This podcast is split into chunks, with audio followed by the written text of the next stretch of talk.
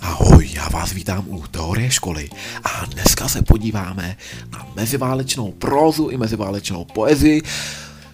Podíváme se na několik amerických autorů, ale třeba i na Němce, jako byl Lion Feuchtwanger nebo Švýcara Hermana Hesse.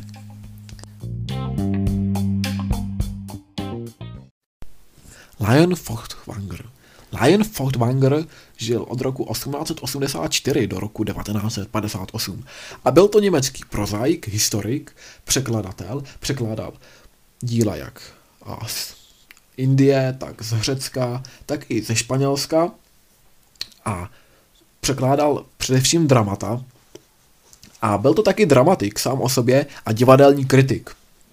Co se týče jeho života, tak byl to přítel Bernolta Brechta a studoval germanistiku, filozofii a antropologii.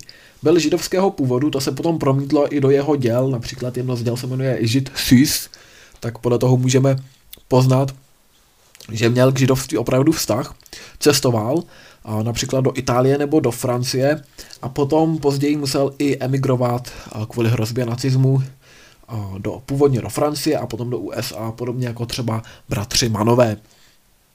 Jeho knihy byly veřejně páleny a sám byl persekuován.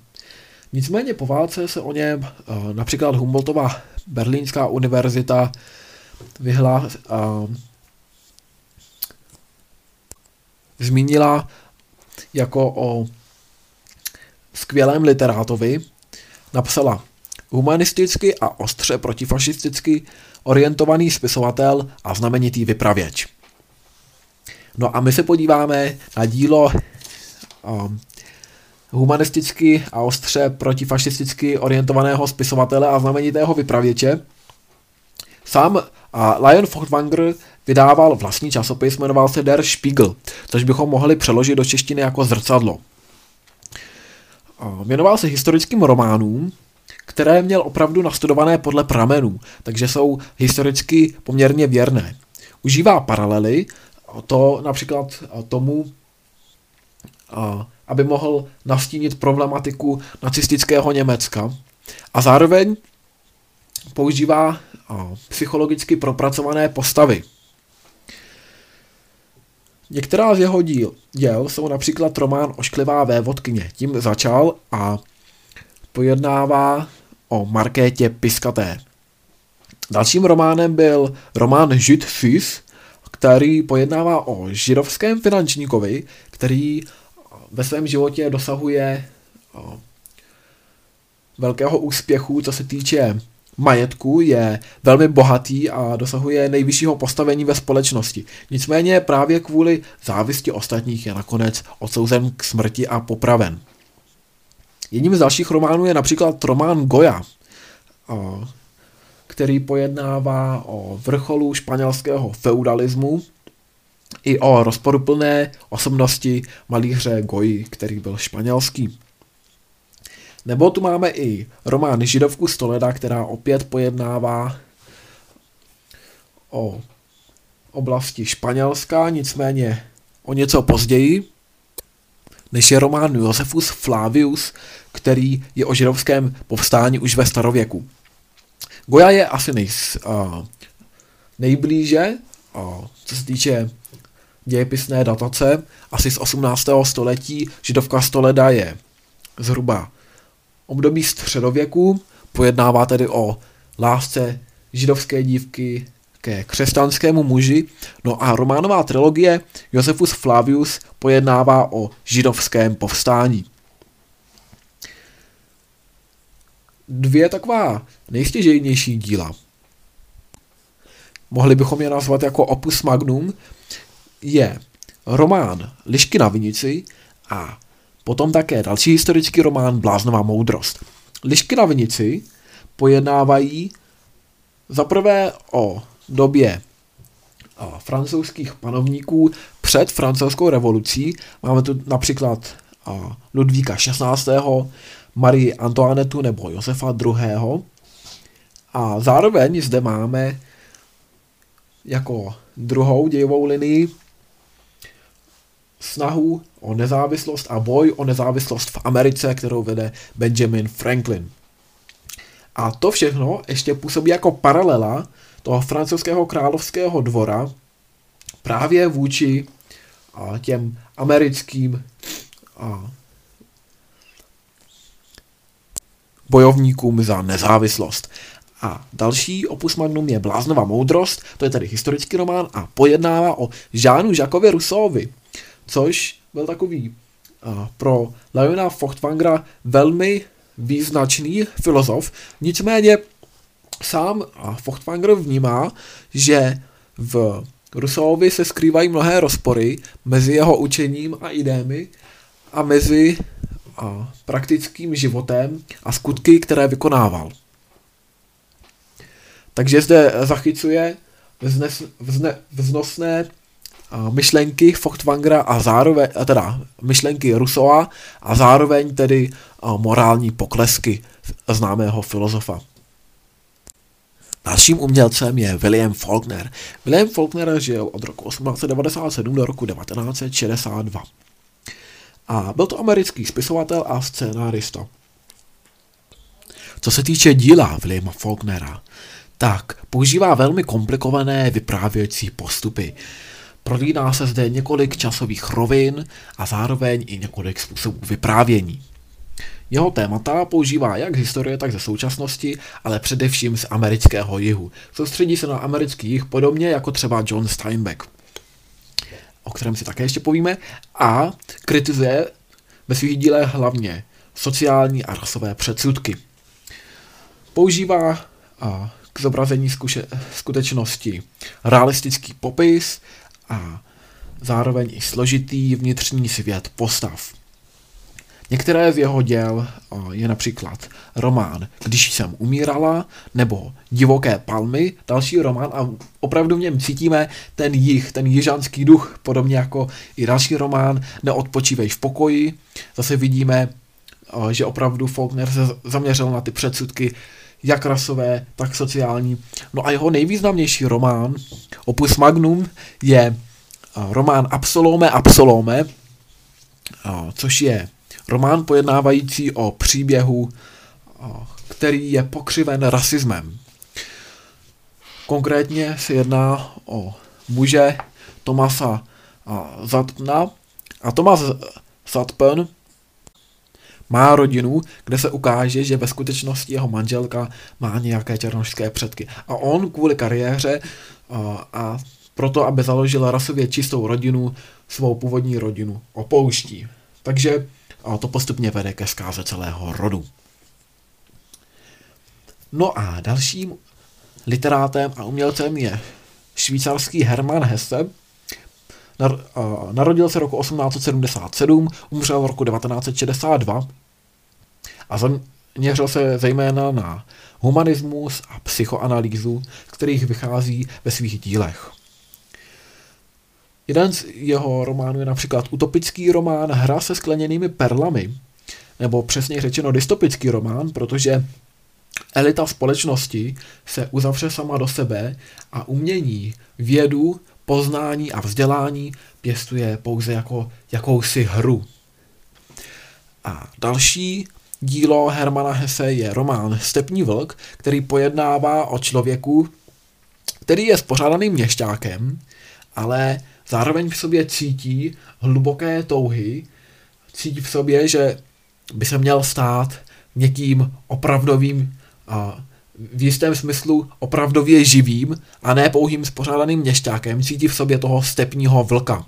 A právě tato kniha je o hledání sebe sama, o, to, o tom zdali se ten člověk dokáže rozhodnout a stát se s tím stepním vlkem, anebo navždycky zůstane pouhým spořádaným měšťákem.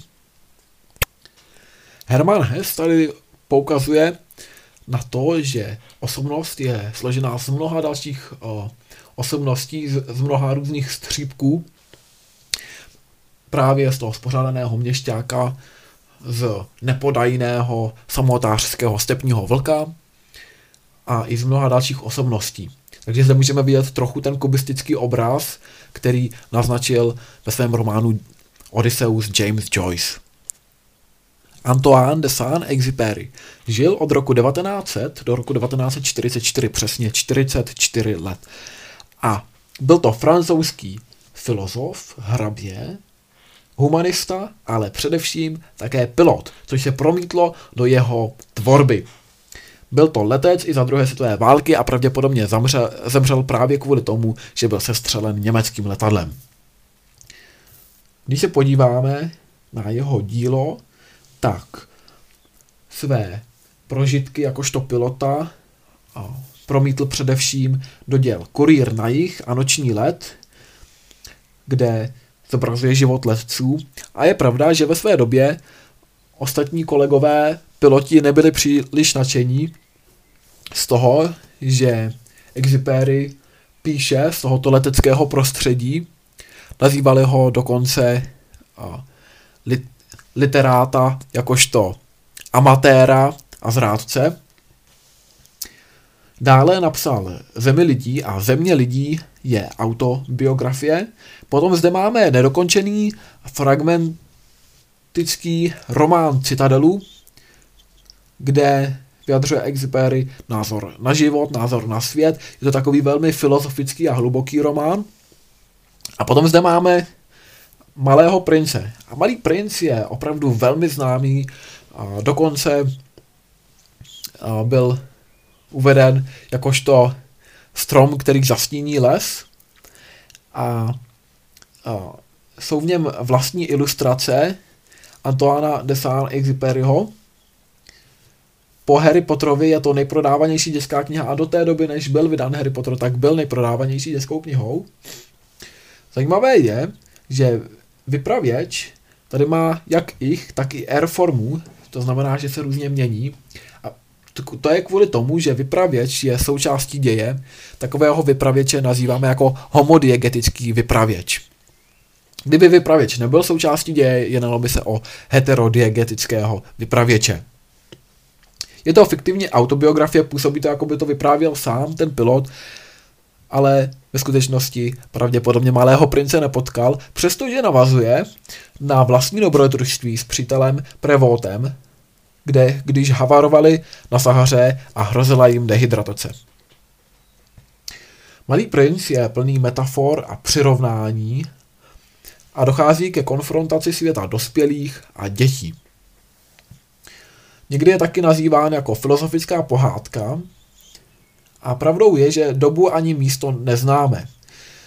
Akorát víme, že část děje se odehrává na Sahaře a část se odehrává na jakýchsi planetkách, a kde právě malý, malý princ cestoval. Zajímavé je, že až do roku 1957 byl tento román zakázaný v Maďarsku, protože prý malý princ byla příliš hloupá postava, která hloupě toužila po smrti. A opravdu Malý princ je považován za takovou filozofickou pohádkou, to znamená, že opravdu zde má ten filozofický podtext, protože Exupery byl filozofem. Zajímavé je si taky vtipnout dalších postav, které můžeme potkat v Malém princovi, je tam například liška nebo had. Běžně archetyp lišky je někdo, kdo je takový, mohli bychom říct, a vychytralý, a bystrý, snadno si něco domyslí a takový vypočítavý. A archetypem hada může být někdo, kdo je jako podlý, sliský, může někoho uštknout a už víme, že v rajské zahradě byl podán archetyp hada jako nějaký pokušitel, ale v Exiperiho případě jsou tyto archetypy obráceny. Tak například liška je naivní, přátelská a docela důvěřivá, což je přesně opak vychytralosti, lstivosti. A snaží se být přítelem malému princi, protože říká, že lidé mají v dnešní době všechno, co si mohou koupit, jen přátelé nelze koupit a proto je ani lidé příliš nemají. A potom zde máme hada, který v této pohádce nevystupuje jako arcivrah, ale jako takový moudrý dědeček, podobně jako třeba Brumbál, a udílí rady malému princovi. Virginie Woolfová žila od roku 1882 do roku 1941. Zajímavé je, že je to stejný letopočet jako u Jamesa Joyce. James Joyce žil taky od roku 1882 do roku 1941. Nicméně Virginie Woolfová zemřela a vlastní vůlí a to sebevraždou. Co se týče jejího života, tak to byla filozofka a autorka povídek, románů, esejí a psala a feministicky zaměřené eseje, například Tři guiné nebo Vlastní pokoj. A domnívala se, že na to, aby žena byla svéprávná, tak potřebuje 3000 liber měsíčně a byla to zároveň i básnířka každodennosti. Založila společenství Bloomsbury, a to bylo společenství pro básníky, kteří byli spíše expresionistického a experimentalistického rázu. A tato skupina vyjadřovala volnost, a to i v citové a erotické rovině. Sama tedy trpěla depresemi především při bombardování Londýna už roku 1940, kdy byla bitva o Velkou Británii a není tedy divu, že rok na to 1941 spáchala sebevraždu a utopila se. Intelektuálně pocházela z velmi vzdělané rodiny a sama bojovala za rovnoprávnost žen. Nicméně to, zdali opravdu bojovala, je asi otázkou. Je považována za feministku a napsala esej jako právě Tři Guiné nebo Vlastní pokoj. To, že Virginie Woolfová byla protitradiční feministická autorka, nebo také netradiční feministická autorka, dokazovalo i to, že považovala otázku útlaku žen jakožto globální problém, který srovnávala o, s fašistickým státem nebo patriarchální stát srovnávala s hrozbou diktatury fašistického státu, což v té době opravdu příliš lidí nesrovnávalo a i dnes příliš lidí asi nesrovnává. Co se týče jejího díla, tak zde můžeme vypozorovat psychologické motivy, emocionální stavy. Někdy a zde nalezneme přerušené vyprávění i přerušenou chronologii. A napsala povídky, a například povídku Zahrady v Q, anebo povídku Skvrna na zdi. A povídka Zahrady v Q a podává takový impresionistický záznam toho okolí, jak to za, a vnímá. Používá zde metodu proudu vědomí a to používá potom i dále. A skvrnu na, skvrna na zdi, to je povídka, kde využívá cirkulace vědomí okolo jednoho bodu. Dále je známá jako autorka, která využívá ve svém díle modernismus. Zvláště literární impresionismus tvoří impresionistické mozaiky, impresionistické obrazy. To znamená, že nedochází tak daleko jako třeba James Joyce, který úplně rozloží tu realitu a dává nám nahlédnout pouze z některých střípků, ale můžeme zde pozorovat jakési impresionistické obrazy, můžeme zde vidět barvy, světlo, zvuky, zachycení toho přítomného okamžiku, ale chybí nám tu právě ta zápletka i postavy. A potom tu máme některé romány, které napsala. Tak napsala román paní Dalavajová, který je impresionistický a vystihuje jeden den v životě stárnoucí ženy, paní Dalavajové, která se připravuje na večírek s ministerským předsedou. A můžeme zde právě pozorovat ten různost prožitků odlišných postav v tom ději. Sjednocujícím motivem je zde čas, který, říká Virginia Woolfová, plyne pro všechny stejně a ten je zde zobrazen jako údery Big Benu. A potom zde máme román K majáku, kde hlavní postavou je paní Ramzajová, ta je velmi podobná jako paní Dalevojová, a opět a se setkává se svou rodinou a přáteli a vyznačuje se toto dílo tím, že zde opět využívá proud vědomí, jak to zrovna prostě v tom mozku probíhá a co potřebuje jít ven na papír. A nejenže je zde proud vědomí autorky, která to cítí, ale zároveň se vcituje i do té hlavní postavy a ta hlavní postava má samostatný proud vědomí.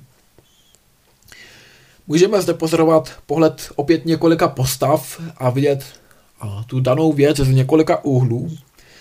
A celé to dílo končí optimisticky, přestože vlastně synek, který se snaží dostat k tomu majáku, se tam dostane až po deseti letech, kdy už je paní Ramzajová mrtvá. Ale přesto opravdu román končí optimisticky a působí jako oslava krásy a umění života. Francis Scott Fitzgerald se narodil roku 1896, zemřel roku 1940 a je považován za takzvaného autora jazzového věku, nebo také i autora ztracené generace, neboli The Lost Generation, pojem, který ustanovil Ernest Hemingway ve svém díle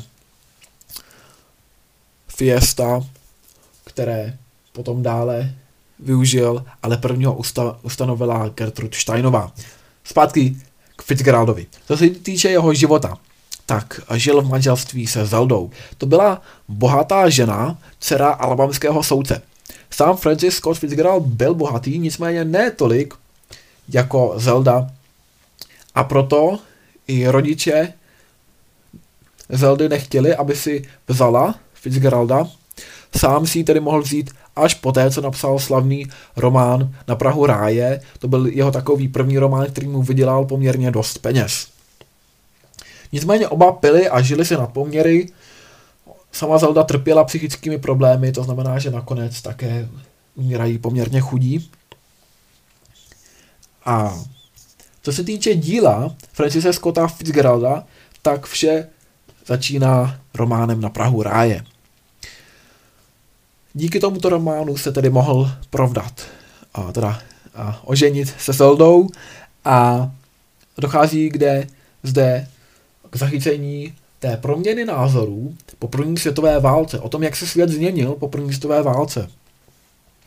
A můžeme zde vidět podobnost jména s dílem Johna Steinbecka, který se nemenuje Na Prahu ráje, ale na východ od ráje, kde také reaguje na první světovou válku, ale třeba i na občanskou válku v USA. Dalším dílem jsou povídky jazzového věku. Francis Scott Fitzgerald opravdu ten jazzový podtext dostal téměř do každého díla a můžeme ho vidět i zde. Některý z jeho dalších románů je například uh, Žabci a filozofové, obče, opět tam máme tu jazzovou atmosféru, nebo román Něžná je noc, kde zachycuje nemocniční prostředí psychiatra léčícího bohatou dívku Nicole a nakonec se s ní i ožení. Sám to znal, protože Zelda byla psychicky nemocná. V tomto ohledu je dílo podobné dílu Kouzelný vrch od Tomase Mana, který také zachycuje nemocniční prostředí a také díky tomu, že zase jeho žena trpěla na tuberkulózu. Nicméně asi nejvýznamnější dílo Francisa Scotta Fitzgeralda je Velký Gatsby. Velký Gatsby to je román o Gatsbym, který se snaží dostat do té vyšší společnosti. Nicméně na rozdíl od jiných autorů a děl, zde opravdu je zamilován do Daisy, což je hlav, a, jeho můza. Nicméně Daisy je již provdaná za Toma. Tom sice Daisy podvádí, je arrogantní a nesmírně bohatý muž, ale i sama Daisy je a, velmi bohatá a právě proto okouzluje Gatsbyho, protože Gatsby nezná dívky z této vyšší společnosti a tím, že Daisy je první, s kterou se takto setká, tak právě díky tomu je naprosto okouzlen. Další postavou je Nick Carraway. A Nick Carvey je zase zamilován do Jordan, je tolerantní a otevřený, ale nedělá žádné velké skutky, spíše pouze pozoruje a je vypravěč celého děje. A lidé se mu velmi rádi svěřují s tajemstvími. A potom tu máme právě Jordan, do které je tedy zamilován Nick. Je to moderní v uvozovkách nová žena. Má představovat tu proměnu společnosti po první světové válce. Sama se věnuje golfu, nicméně cynická, sobecká a sebestředná. Na konci románu Velký Gatsby tragicky umírá a dochází k vyléčení z pohledu iluzí. Konečně mu dochází ta a, realita. Je zajímavé, že v tomto díle se objevují i ne náhodně zvolené barvy. Například často je zde barva zelená, která symbolizuje peníze. Zajímavé je, že Daisy znamená v angličtině nejen sedmikráska, ale často se toto jméno ve Velké Británii používá i pro jméno krav. John Steinbeck žil od roku 1902 do roku 1968. Byl to americký romanopisec a nacházel se na jihu USA, to znamená, že zachycuje ty zemědělské podmínky. Sám sezóně pracoval na rančích a to právě vystihl i ve svých dílech.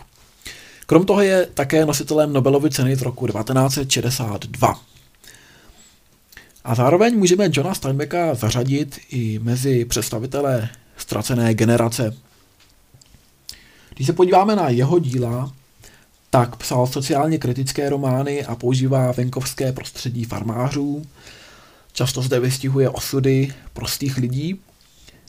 A, a jedním z románů je a, román Na východ od ráje, který má podobný název jako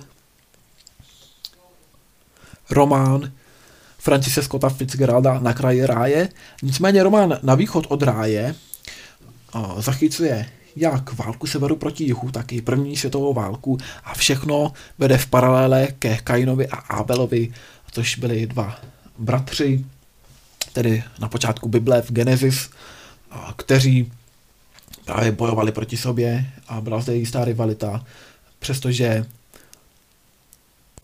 samotný Abel o ní neusiloval. Dalším románem je Toulavý autobus, kde je zachycen jeden den skupiny cestujících, kteří cestují v autobuse.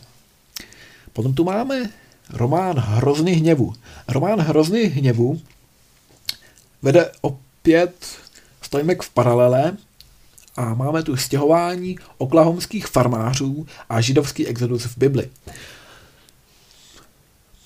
Ti oklahomští farmáři se ocitají v situaci, kdy je sucho a oni se musí přestěhovat, aby se mohli dále živit. Sám byl očitým svědkem a právě za tento román obdržela Steinbeck Pulitzerovu cenu. Ta paralela těch farmářů osidlujících další končiny amerického kontinentu, protože je sucho a v Oklahomě již nejde příliš mnoho co pěstovat a židovského exilu v Bibli tkví v tom, že židé museli putovat pouští, aby se dostali do země zaslíbené a podobnou, podobný motiv můžeme vidět i u toho stěhování oklahomských farmářů. No a další takový významný román, není román, je to novela. A je to novela o myších a lidech. Opět je o sezení, sezónních zemědělcích, hlavními je dvěma postavami je hromotlutný, hromotluk, ale a, takový velmi slabomyslný hromotluk. A, hromotluk Lenda a jeho kamarád Jiří.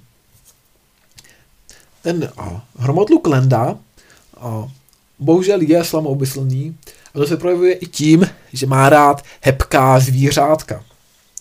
Jednou ho provokuje manželka majitele farmy a ukazuje mu své hebké vlasy No a Lenda se neudrží a protože je hromotluk, tak ji začne hladit trochu více a protože je slabomyslný, tak to skončí vraždou. Ona nicméně nebyla úplně umyslná, možná, že se jednalo spíše o zabití než o vraždu, nicméně mu hroží, hrozí jako trest linčování a Jiří nechce dopustit, aby byl Lenda takhle krutě potrestán, takže nakonec se odhodlá a slabomyslného hromotluka Lendu zastřelí.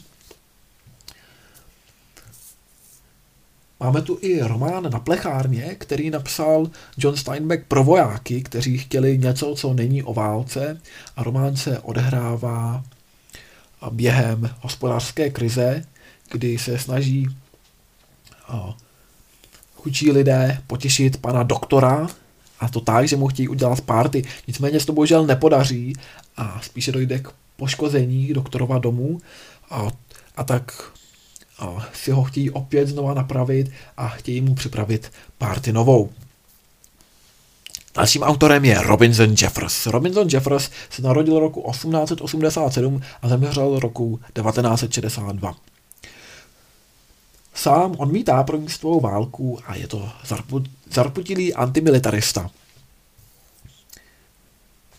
Ve svém díle používá volný verš a zachycuje tam na jedné straně přírodní krásy, rozmanitost přírody a na druhé straně destruktivní tendence technické civilizace. Jedním z důvodů, proč zachycuje i tady ten kontrast, je jeho vlastní znechucení z první světové války. Asi jeho nejvýznamnějším dílem je poema Hřebe, Hřebec Grošák, kde Míšenka Kalifornia žije s Johnnym a Johnny je hráč a jednou vyhraje v kartách hřebce Grošáka. Později se stane, že se Johnny snaží míšenku Kalifornii znásilnit, následkem čehož Kalifornia snaží utéct a protože se seznámila s tím hřebcem Grošákem, tak se přiblíží k němu. Ten hřebec Grošák se naštve na Johna a nakonec John umírá právě pod kopity onoho Grošáka. John Galsworthy John Galsworthy žil od roku 1867 do roku 1933 a je to Brit. Co se týče jeho života, tak je to nositel Nobelovy ceny z roku 1932 a zároveň je to první předseda pen klubu, založil pen klub a pobočku pen klubu potom zřídil například i v Čechách Karel Čapek. Je to klub, který měl z, a pořád má združovat umělce pera, to znamená a literáty.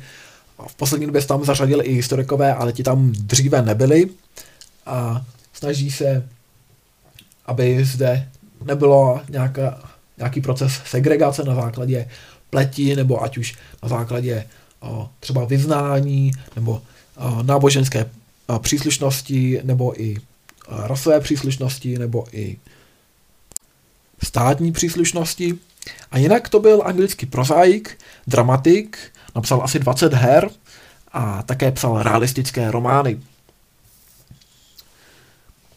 Napsal románovou trilogii Konec kapitoly, kde popsal úpadek starého šlechtického rodu Čerelů a ti byli příbuzní Forzitu. A my se podíváme, kdo to byli Forzitové.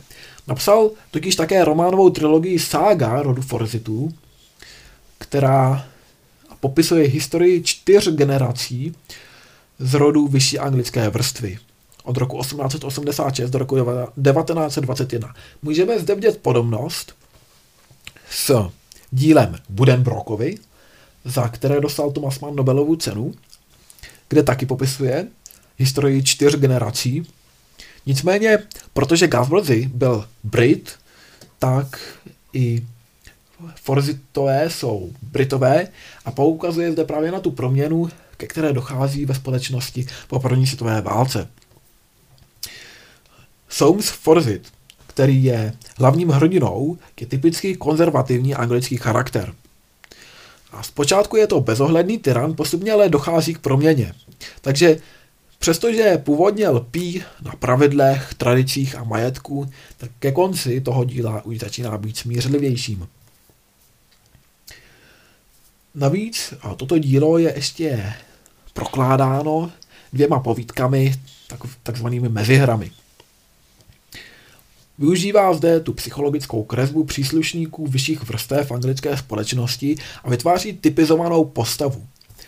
Typizovaná postava je v tomto případě právě samolibý egoista bez citu, tedy ten uh, Soms Forsyth, uh, který se objevuje v té sáze Forsythu. Podobný uh, typizovaný model můžeme pozorovat i u Heinricha Mana, například u profesora Neřáda, kde profesor Neřád je tedy takový mě, městský, maloměstský šosák, nebo v románu Podaný, kde zase vidíme toho tyrana. A dalším a navazujícím dílem je románová trilogie Moderní komedie, kde dochází k pokračování té ságy rodu Forzitu v tom, že se zde objevuje a třetí a čtvrtá generace rodu Forzitů od let 1920 do, do roku 1926 a dále vlastně to dílo pokračuje. A právě na to potom navazuje a, dílo a, další románová trilogie a to je konec kapitoly, a, kde právě se ukazuje úpadek ještě přátel a příbuzných a to rodu Čerelů. Dalším autorem je Theodor Dreiser. Theodor Dreiser se narodil roku 1871 a zemřel roku 1945. Sám je synem německého schudlého přistěhovalce a dívá se na americkou společnost přece jenom spíše skeptickým pohledem. Píše v duchu naturalismu a kritizuje soudobou americkou společnost a hodnoty, na které dává důraz. To znamená především touhu po penězích, po kariéře a domnívá se, že právě to, že americká společnost dává důraz na tyto hodnoty, následně deformuje lidské city. Vše to popsal i ve svém románu Americká tragédie. V americké tragédii Clyde zabíjí svou těhotnou milenku, je to podle reálného základu a důvodem, proč ji zabí, zabije, je ten, že mu brání ve sňatku s dívkou z vyšších společenských kruhů. Stefan Zweig se narodil roku 1881 a umírá roku 1942. Pochází z Rakouska, je to rakouský spisovatel, esejista a překladatel. Co se týče jeho života, tak je židovského původu, je to humanista, pacifista, antimilitarista a musí emigrovat před nacisty právě kvůli svému původu. Emigruje do Londýna a dále potom ještě do Brazílie. Roku 1942 nicméně se svou manželkou společně spáchá sebevraždu. Je zde jistá podobnost, protože my víme, že expresionistický literát George Trakl, také rakouský a také spáchal sebevraždu a i ve Stefanově díle v novele Amok taky můžeme pozorovat sebevraždu. Když se podíváme tedy na ta jeho díla, tak samozřejmě je tu ta jeho novela Amok. Ta novela Amok se zaměřuje na monolog koloniálního lékaře, který se spovídá a, svému na, příteli, nebo lépe řečeno potkává na palubě lodi mladého muže a potřebuje se mu svěřit, protože dochází k tomu, že on sám je zachvácen šílenstvím a to kvůli srdcervoucímu příběhu, který zažije. Sám a, je koloniálním lékařem, který a, provádí i interrupci a požádá, jej, požádá o ní i jedna bohatá a velmi hrdá žena. Nicméně on si jako požadavek bere, že s ním musí strávit jednu noc, což ona odmítá a lékař se jí snaží vydírat, ona dá teda radši přednost neodbornému potratu, na což také umírá. Či, čímž vlastně on najednou cítí velký pocit viny, a nedokáže se s tím popasovat a dochází právě k tomu, že je zachvácen šílenstvím a celá novela Amok končí tragickým závěrem, kdy lékař spáchá sebevraždu podobně jako ve svém životě spáchal i Stefan Zweig. Dále se Stefan Zweig uh, specializoval na románové biografie, například Maria Antoaneta, a zde můžeme vidět, že uh, Maria Antoaneta se v této době objevuje například i v historickém románu Lišky na Vinici od Leona Voigt Wachtra a Voigt Wangera a nebo napsal také románovou biografii Marie Stuartovna, napsal Balzaka, román Balzak, román Román, román, román Román Roland, což je o, o francouzském spisovateli z období první světové války, který napsal například Krištofa.